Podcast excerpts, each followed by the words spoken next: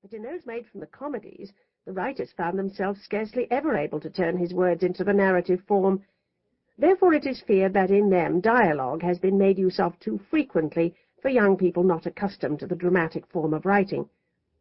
But this fault, if it be a fault, has been caused by an earnest wish to give as much of Shakespeare's own words as possible, and if the he said and she said, the question and the reply, should sometimes seem tedious to their young ears, they must pardon it, because it was the only way in which could be given to them a few hints and little foretastes of the great pleasure which awaits them in their elder years when they come to the rich treasures from which these small and valueless coins are extracted, pretending to no other merit than as faint and imperfect stamps of Shakespeare's matchless image. Faint and imperfect images they must be called, because the beauty of his language is too frequently destroyed by the necessity of changing many of his excellent words into words far less expressive of his true sense to make it read something like prose, and even in some few places where his blank verse is given unaltered, as hoping from its simple plainness to cheat the young reader into the belief that they are reading prose, Yet still his language being transplanted from its own natural soil and wild poetic garden, it must want much of its native beauty. It has been wished to make these tales easy reading for very young children. To the utmost of their ability the writers have constantly kept this in mind. But the subjects of most of them made this a very difficult task. It was no easy matter to give the histories of men and women in terms familiar to the apprehension of a very young mind. For young ladies, too, it has been the intention chiefly to write, because boys, being generally permitted the use of their fathers' libraries at a much earlier age than girls are, they frequently have the best scenes of Shakespeare by heart before their sisters are permitted to look into this manly book.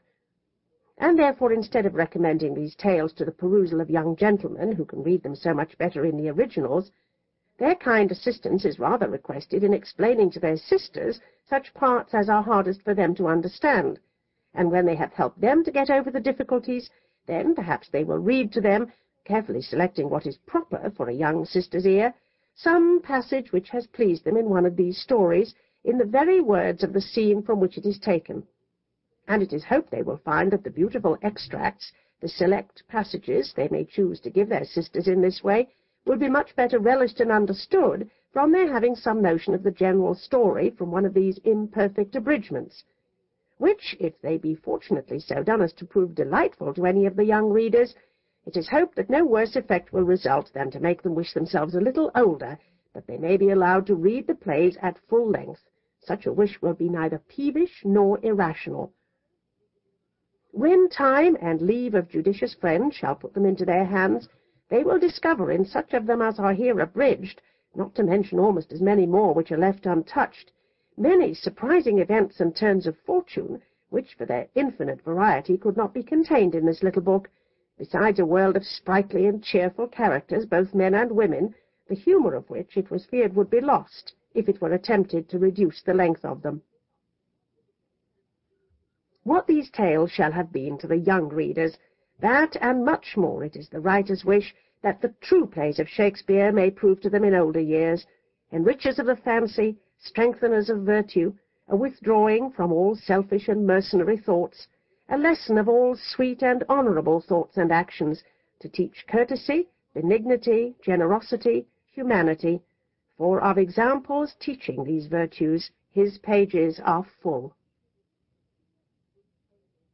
The Tempest There was a certain island in the sea, the only inhabitants of which were an old man, whose name was Prospero, and his daughter Miranda, a very beautiful young lady. She came to this island so young that she had no memory of having seen any other human face than her father's. They lived in a cave or cell made out of a rock. It was divided into several apartments, one of which Prospero called his study. There he kept his books, which chiefly treated of magic, a study at that time much affected by all learned men, and the knowledge of this art he found very useful to him for being thrown by a strange chance upon this island, which had been enchanted by a witch called Sycorax, who died there a short time before his arrival, Prospero, by virtue of his art, released many good spirits that Sycorax had imprisoned in the bodies of large trees, because they had refused to execute her wicked commands. These gentle spirits were ever after obedient to the will of Prospero. Of these, Ariel was the chief. The lively little sprite Ariel had nothing mischievous in his nature, except that he took rather too much pleasure in tormenting an ugly monster called Caliban, for he owed him a grudge because he was the son of his old enemy Sycorax. This Caliban Prospero found in the woods, a strange, misshapen thing, far less human in form than an ape. He took him home to his cell and taught him to speak, and Prospero would have been very kind to him, but the bad nature which Caliban inherited from his mother Sycorax would not let him learn anything good or useful. Therefore he was employed like a slave to fetch wood and do the most laborious offices, and Ariel had the charge of compelling him to these services. When Caliban was lazy and neglected his work, Ariel, who was invisible to all eyes but Prospero's, would come slyly and pinch him, and sometimes tumble him down in the mire and then Ariel, in the likeness of an ape, would make mouths at him. Then, swiftly changing his shape in the likeness of a hedgehog, he would lie tumbling in Caliban's way, who feared the hedgehog's sharp quills would prick his bare feet. With a variety of such-like vexatious tricks, Ariel would often torment him whenever Caliban neglected the work which Prospero commanded him to do. Having these powerful spirits obedient to his will, Prospero could by their means command the winds and the waves of the sea. By his orders they raised a violent storm, in the midst of which, and struggling with the wild sea waves that every moment threatened to swallow it up, he showed his daughter a fine, large ship, which he told her was full of living beings like themselves. "Oh, my dear father," said she, "if by your art you have raised this dreadful storm, have pity on their sad distress. See, the vessel will be dashed to pieces. Poor souls, they will all perish. If I had power, I would sink the sea beneath the earth, rather than the good ship should be destroyed with all the precious souls within her. Be not so amazed, daughter Miranda, said Prospero. There is no harm done. I have so ordered it that no person in the ship shall receive any hurt. What I have done has been in care of you, my dear child. You are ignorant who you are or where you came from, and you know no more of me but that I am your father and live in this poor cave. Can you remember a time before you came to this cell? I think you cannot, for you were not then three years of age. Certainly I can, sir, replied Miranda. By what? asked Prospero. By any other house or person? Tell me what you can remember, my child. Miranda said, it seems to me like the recollection of a dream, but had I not once four or five women who attended upon me? Prospero answered, You had, and more. How is it that this still lives in your mind? Do you remember how you came here? No, sir, said Miranda. I remember nothing more. Twelve years ago, Miranda, continued Prospero, I was Duke of Milan, and you were a princess and my only heir. I had a younger brother whose name was Antonio, to whom I trusted everything, and as I was fond of retirement and deep study, I commonly left the management of my state affairs to your uncle, my false brother, for so indeed he proved. I, neglecting all worldly ends, buried among my books, did dedicate my whole time to the bettering of my mind. My brother Antonio, being thus in possession of my power, began to think himself the duke indeed, the opportunity I gave him of making himself popular among my subjects awakened in his bad nature a proud ambition to deprive me of my dukedom. This he soon effected with the aid of the King of Naples, a powerful prince who was my enemy. Wherefore, said Miranda, did they not that hour destroy us? My child, answered her father, they durst not, so dear was the love that my people bore me. Antonio carried us on board a ship, and when we were some leagues out at sea, he forced us into a small boat without either tackle, sail, or mast. There he left us, as he thought, to perish. But a kind lord of my court, one Gonzalo, who loved me, had privately placed in the boat water, provisions, apparel, and some books which I prize above my dukedom. "Oh, my father," said Miranda, "what a trouble must I have been to you then!" No, my love, said Prospero, you were a little cherub that did preserve me. Your innocent smiles made me bear up against my misfortunes. Our food lasted till we landed on this desert island, since when my chief delight has been in teaching you, Miranda, and well have you profited by my instructions. Heaven thank you, my dear father, said Miranda. Now pray tell me, sir, your reason for raising this sea storm. Know then, said her father, that by means of this storm my enemies, the King of Naples and my cruel brother, are cast ashore upon this island. Having said so, Prospero gently touched his daughter with his magic wand, and she fell asleep, for the spirit Ariel just then presented himself before his master to give an account of the tempest and how he had disposed of the ship's company. And though the spirits were always invisible to Miranda, Prospero did not choose she should hear him holding converse, as would seem to her, with the empty air. "Well, my brave spirit," said Prospero to Ariel, "how have you performed your task?"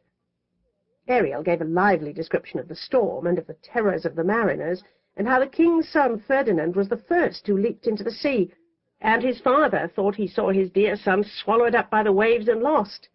"But he is safe," said Ariel, "in a corner of the isle, sitting with his arms folded, sadly lamenting the loss of the king his father, whom he concludes drowned.